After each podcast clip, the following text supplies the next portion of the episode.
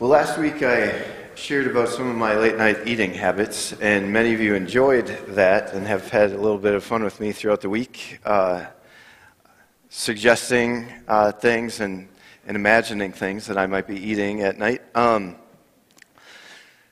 today, uh, we're going to, we've got kind of a heavier topic, and we're going to talk more about things that keep us awake at night emotionally, uh, not because of what we've eaten, but because of what we're thinking about and wrestling through. In Psalm 55, David talks about this feeling and, and prays this prayer to the Lord about feeling betrayed by another believer. Is it an experience you've had? A friend, family member, brother or sister in Christ who you've been partners, friends, you've done life together, you've entrusted your hearts to each other, and then suddenly you feel betrayed. You have this conflict.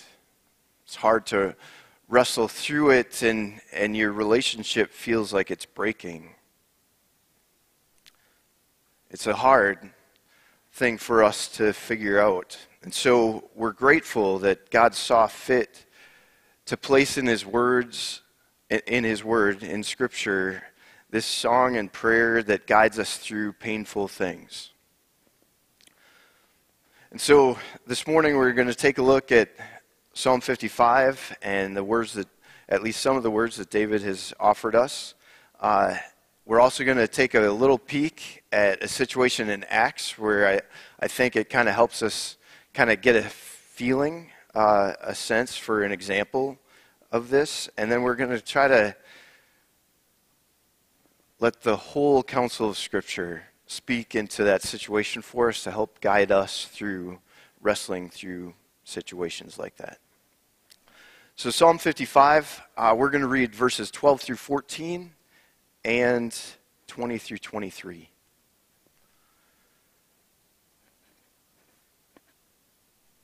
And there we are. So, David writes uh, in Psalm 55, and he begins the psalm with this prayer, this cry out to the Lord, this lament about this difficult situation in his life. And in verses in verse 6, he even kind of says, Oh, that I would have wings like a dove, that I could just kind of fly away and escape this terrible situation. And then by the time he gets to verse 12, we see with greater clarity what he's talking about. So, beginning of verse 12 If an enemy were insulting me, I could endure it. If a foe were rising up against me, I could hide. But it's you, a man like myself, my companion, my close friend, with whom I once enjoyed sweet fellowship at the house of God as we walked about among the worshippers. And then jumping down to verse 20 my companion attacks his friends, he violates his covenant. His talk is smooth as butter, yet war is in his heart. His words are more soothing than oil, yet they are drawn swords. Cast your cares on the Lord, and he will sustain you. He will never let the righteous be shaken. But you, God, will bring down the wicked into the pit of decay. The bloodthirsty and deceitful will not live out half their days. But as for me, I trust in you. Let's pray. Father God, we come before you this morning. And we thank you that you meet us with words of joy, that you are all that we need. You quench our thirst like we experienced last week. But we also thank you that you give us your word to guide us and instruct us in really painful, hard things as we kind of navigate the betrayal of a friend. And so we pray that you would speak to us and that you would allow your whole word, all your truth, to speak to us and guide us this morning. That whether we're facing this difficult situation right now or we're still trying to recover from it in the past or we're just pre- being prepared for it, should it come in the future. We pray that you would help us to see you, to turn our attention to you, and allow your truth and your words to guide us each step of the way. We pray this in Jesus' name. Amen. So, as I said, first, uh, I think there's a, a, powerful and helpful example for us embedded right in Scripture. There are probably lots of them. Um, as I was studying this week, I, I, didn't see any commentator really try to suggest for me who the problem person was for David that inspired Psalm 55. But if we jump to the New Testament, to the early time of the church, we see uh, this kind of significant experience between Paul and Barnabas that we learn about in, in Acts chapter 15. But before then, it's important to find out how it started. So uh, in Acts chapter 9, we learn that Saul was this Pharisee who was attacking the church. He was chasing down followers of Jesus and having them arrested, and then he, he even oversaw their executions at times. And so but then God met him on the road to Damascus as he was on this road ready to arrest more believers. Jesus appeared to him as a bright light and spoke to him. And Saul came to faith in Jesus.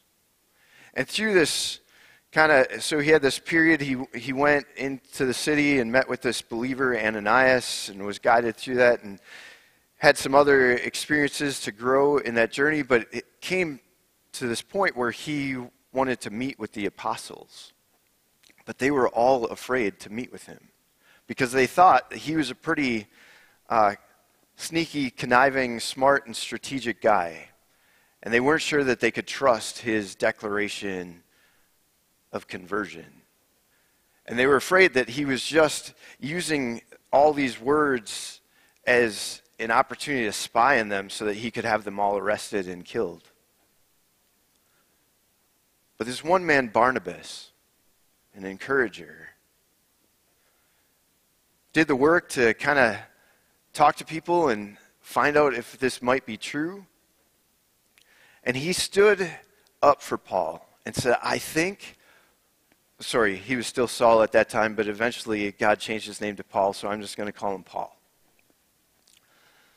Um, so Barnabas stood up before the apostles and defended Paul and said, I think what God is doing in this man is real, and I think we should hear from him.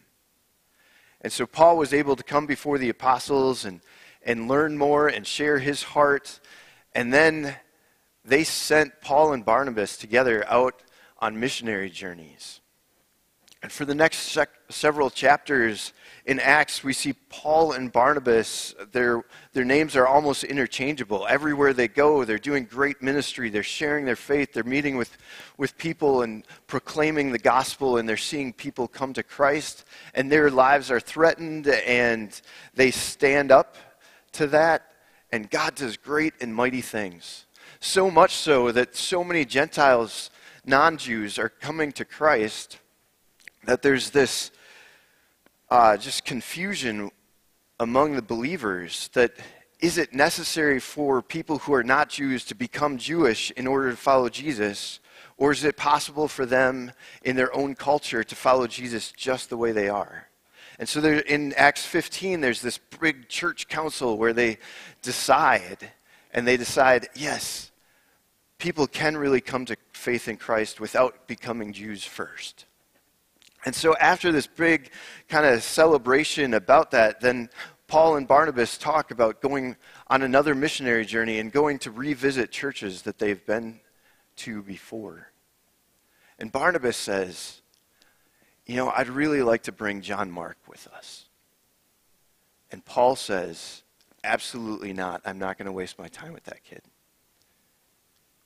He came with us before and he deserted us, and I just don't have the time or energy or emotional attention and energy to devote it to somebody who's just going to bail on us. And Barnabas says, But remember how I stood up for you? Now, none of this is, whole conversation isn't recorded for us in Acts. This is my version of it. Um, Barnabas says, Remember that time when you would come to Christ and no one would talk to you? And I stood up for you? And look what God has done. I know John Mark bailed on us, but I've talked to him and I can see what God is doing in him and I can see the potential in him. And I think if he can come with us, God would do great and mighty things through him. Paul says, absolutely not. So here are two people who have been devoted to each other.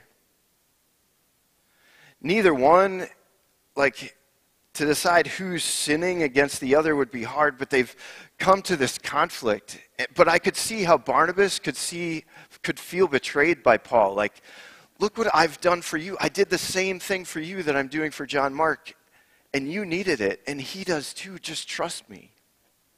But Paul says no. And so it's recorded for us in Acts that at this moment, the two of them part ways, and they both go on missionary journeys but Barnabas brings John Mark, and Paul brings Silas.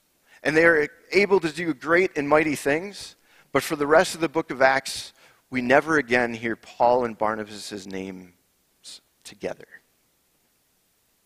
Eventually, in Paul's epistles, we find out that he makes peace with John Mark, and he writes and talks about what a great partner in the gospel John Mark is.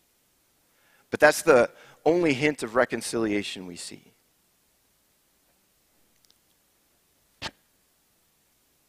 It's painful and it's hard. And we're not the first ones to experience it. David experienced it, Paul and Barnabas, many others. But as we reflect on this and try to allow Scripture to speak into this for us, how are we supposed to move through this? How are we supposed to deal with this sense of betrayal, this brokenness in our relationships, and the pain that it that comes with it. The first thing that we see, and it's right here in Psalm 55, when we're suffering betrayal, we look to the Lord. Verse 22, David says, Cast your cares on the Lord, and he will sustain you. He will never let the righteous be shaken. So, as we experience this painful betrayal in our own lives.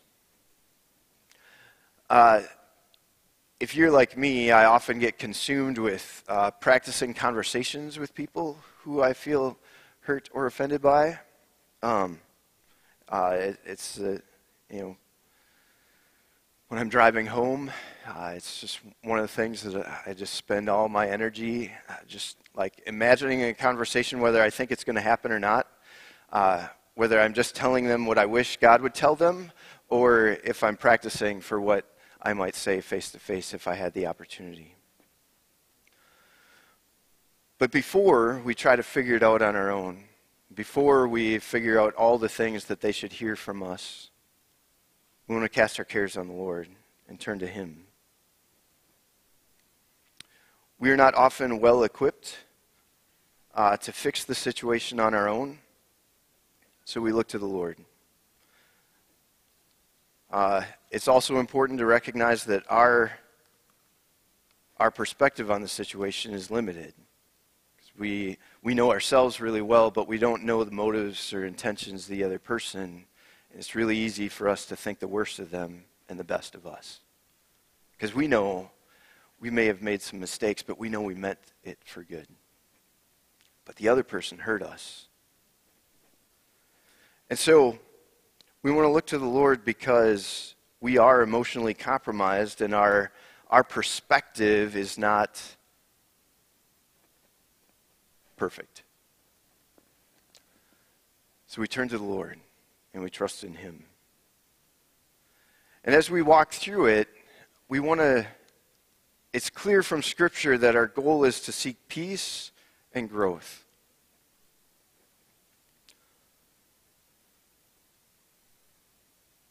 We want to find peace for ourselves in the Lord, peace in the situation, and we want to be peacemaking people. Well, we don't always want to be, but we're called to be. Is what God, calls us to, and it's something that He can do in a mighty way in us, even when we're not well equipped for it. We want to seek growth because we, we know that even in situations that are caused by sin or Satan's attacks on us, God is still present with us, working to do good and to redeem the situation in our lives. And so, as we turn to Him, as we look to Him, as we trust in Him, He can redeem the situation, hopefully, bring us to reconciliation and, and peace with each other, but at the very least, He can bring us to a better place in him, with Him, a better understanding and a deeper relationship and trust between us and the Lord. And so, one of the first practical steps of that is we want to resist becoming enemies with the person in our hearts. It's really easy when we feel betrayed to start using words that describe our perception of that person's behavior in place of their name. Oh, he's such a jerk. She's so manipulative. And when we allow those things to define who this person is, we cut out a lot of things that are true about them. And so we want to look to the Lord and we want to seek uh, something I just said woke Siri up on my phone. Um, we want to look to the Lord and we want to seek peace and growth. We want to resist becoming enemies with the person in our heart. In Romans 12, uh, we were just there in the generosity moment, but a little further down. Romans 12, 17, and 18 says, Do not repay anyone evil for evil, but be careful, but be careful to do what is right in the eyes of everyone. I was reflecting on that this morning, and uh, wow, that's, that's a high calling to do something that that's right in the eyes of everyone, right? But, uh, and certainly in this situation, like the person that we're uh, having conflict with,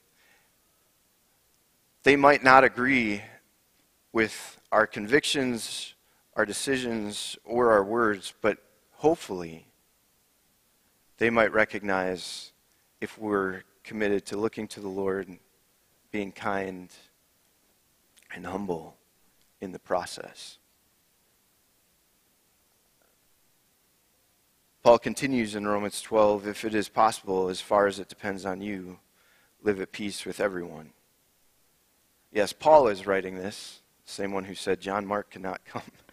Uh, but he's learning some things, and he's speaking truth. Uh, it's evidence that we don't have to be perfect people in order to say the truth that God has. So we don't want to just lash out and get retribution. We don't want to just make that person hurt the way we hurt. We want to turn to the Lord and we want to seek peace and growth in the situation. And we want to let Jesus guide us more than we're guided by our drive for justice. And Jesus addresses situations like this in Luke chapter 6, verse 35 he says, But love your enemies. Do good to them and lend to them without expecting to get anything back. Now, that's, I'll just admit, something I can't even imagine being motivated to do. Uh, it's one thing to do it to somebody I, I don't know, but it says, Love your enemies. Do, do good to them and lend to them without expecting to get anything back. I, I, if my enemy really came and said, Can I borrow and I said, Yes, just have it. I just can't imagine myself being in an emotional place where that would be true. But, but Jesus calls us to that. And we know Jesus would.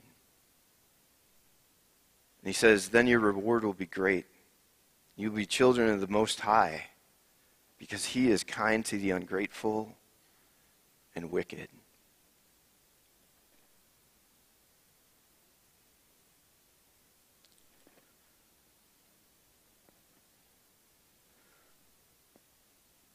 When we're ready to get revenge, defend our rights, or simply offer correction, it's important to remember that Jesus called out to God the Father from the cross. he was innocent. He hadn't committed any sin. He did not deserve to die. But instead of pulling himself off the cross and telling us how right and righteous and perfect he was, he was willing to let us kill him. And he called out from the cross, Father, forgive them, for they do not know what they're doing. We want to seek peace and growth. And we turn to the Lord, and in our inadequacy, it might be hard for us to say, Father, forgive them because they didn't know what they're doing, because we assume that they knew exactly what they were doing, and it hurt us a lot. But if we can at least say, Lord, I can trust you to know exactly what needs to be done, we're in a much better place. I think just for a picture, it's helpful you know, if we think of a courtroom. The judge sits up higher and has a great perspective on everything that's happening, right? And when we're in conflict with someone, when our, our relationship is broken, we, we're either the defendant or the, what's the P word? Plaintiff. There we are. Thank you.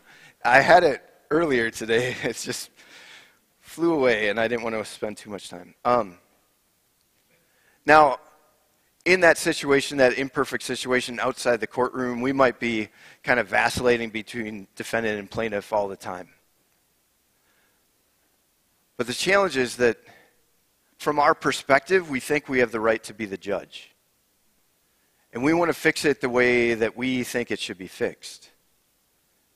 But the judge's seat doesn't belong to us. We don't want to steal his chair or her chair. It's God, so. Anyway. So we look to the Lord. We want to trust him to be the good and righteous judge who sees all things and knows exactly what we need.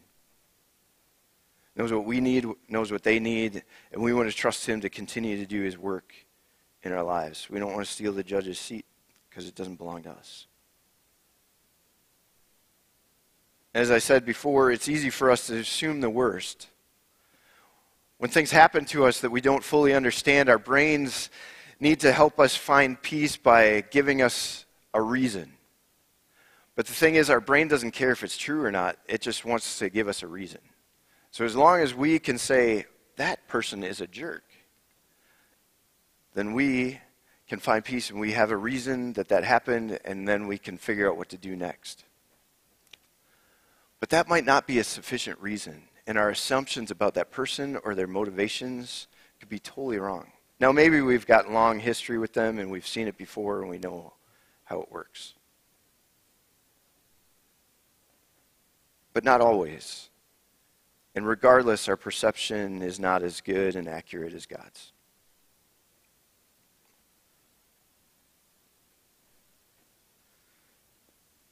So we look to the Lord. We seek peace and growth. And we need to remember our own journey. And by that, I think a key part of that is to remember God's grace to us. The fact that we need it and the fact that He gives it. Remembering God's grace to us is critical for finding the strength to respond in a godly way and for us to find healing.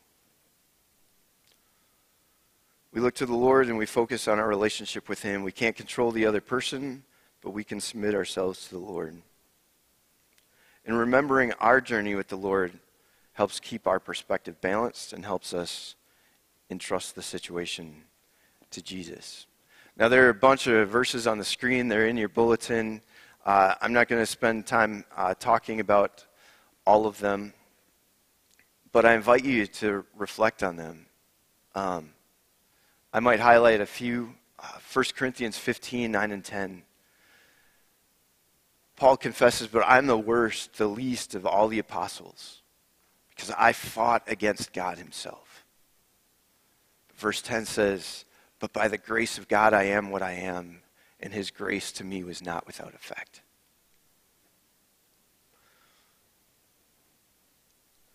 That simple confession In the midst of my pain, as I'm talking to the Lord, I turn to the Lord and I, I'm trying to have a right perspective. And usually that's not where I start. Usually I start with, Dear Lord, please help that person figure out this and this and this and this, right? And then usually the list gets so long that it's a long enough time for me to go, oh, wait, I don't have to figure this out for God, and He probably knows better than I do what needs to happen. And then I say, I'm sorry, Lord, for trying to take your seat. Lord, I know that you rescued me when I was in the pit of despair, that I'm not perfect, that my sins the cost of my sins should be hell, and you set me free to be your child. I know you love this person the way you love me. And I don't want to treat them in a way that makes it hard for them to experience that from you. Even though I kind of want to.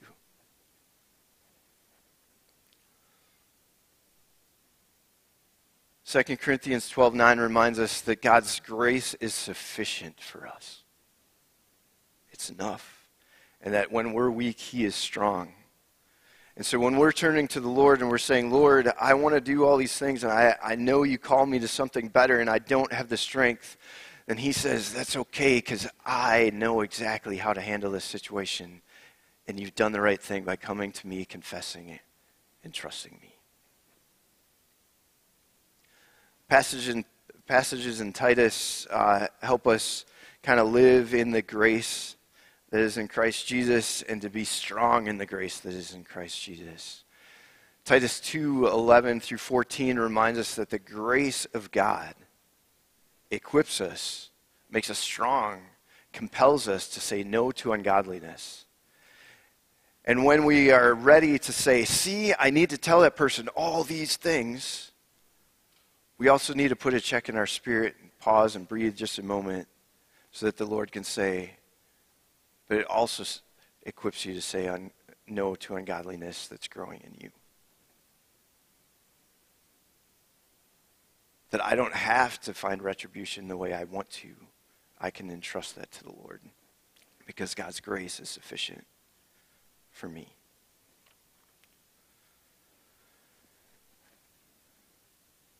As we turn to James 4, 7 through 10, I skipped a couple phrases, but the bulk of what it says is here.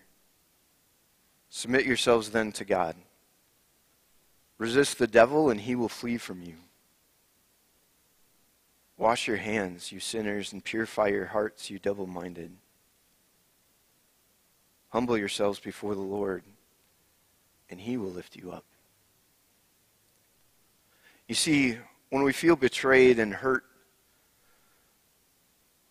by other people, especially when they're trusted people, our friends, our brothers and sisters in Christ who aren't supposed to treat us that way.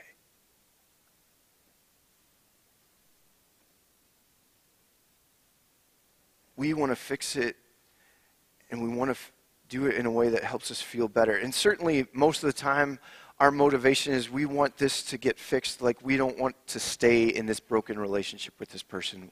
We want to be friends with them again. Sometimes the hurt is so deep, we don't even know how to imagine that.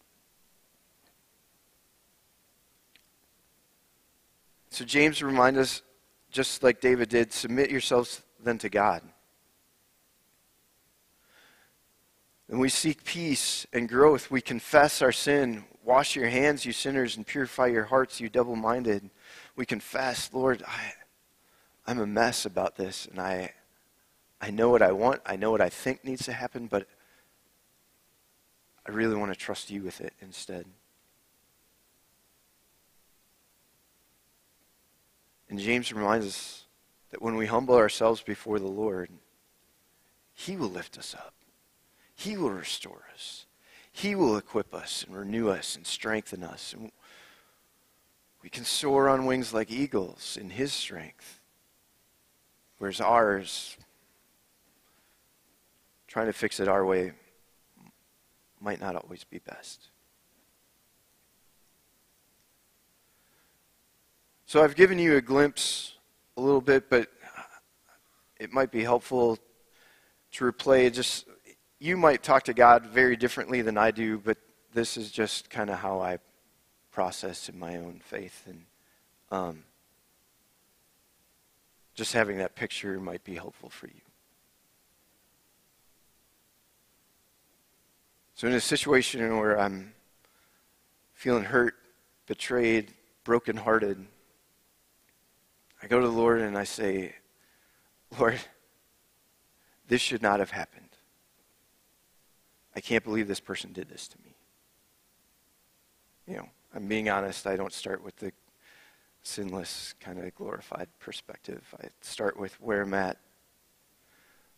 But when that catching the, the Spirit comes, as the Spirit moves me, say, Lord, I know I'm not the judge and I shouldn't be.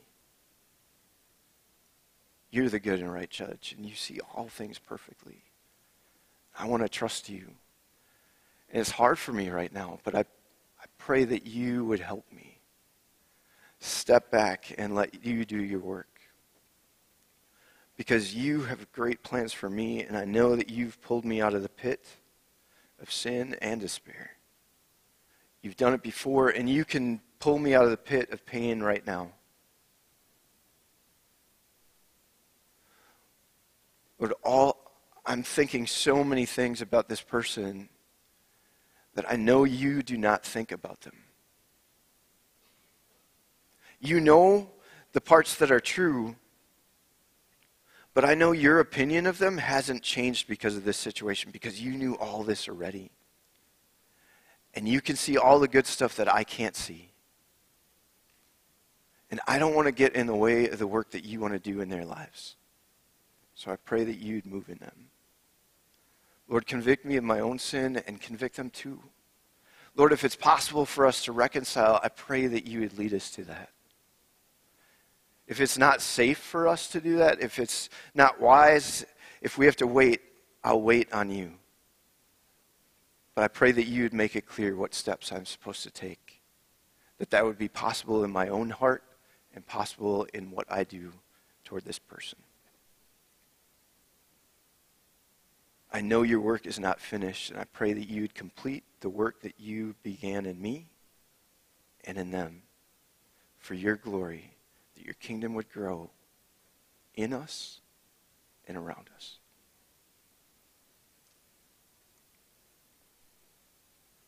We rely on God's grace for ourselves, and we rely on God's grace to guide us through the situation.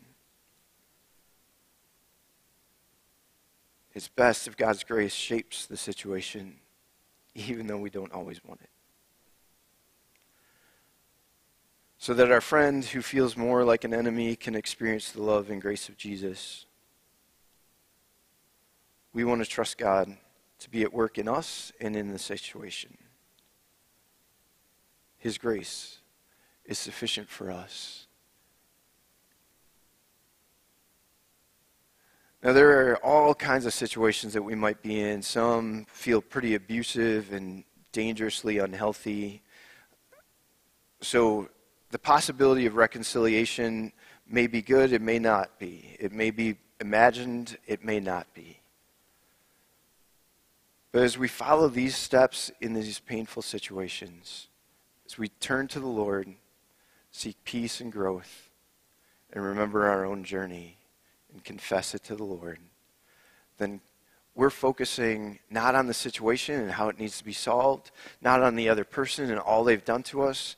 We're focusing on the Lord and what He wants to do in us. Because that's the part that we can move in. We can't control what the other person's going to do. We don't even understand what they actually feel or think or what motivates them. But we can find Jesus in this moment He's right there and He's at work in us.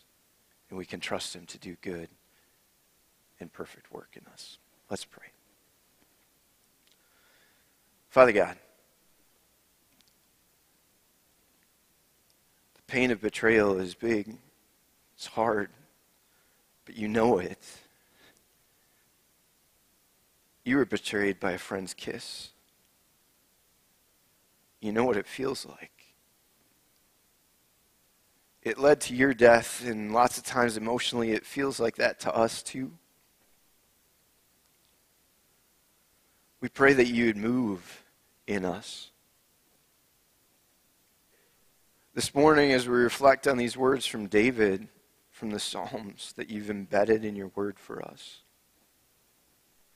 many of us are having situations brought to the surface that we thought we had peace with, but now we maybe feel less peaceful about it. But we pray that you give us the strength to trust you, to let you stay on your judge's seat, trust you to do good and right things. We pray that you would help us find peace in you, and where it's possible by your work, peace with the other person. We want to release them to your care. We pray that you would grow our faith. We thank you for your presence with us. We thank you for your powerful work. And we thank you for the power of the gospel. Do your work in us. Have your way in us. In Jesus' name, amen.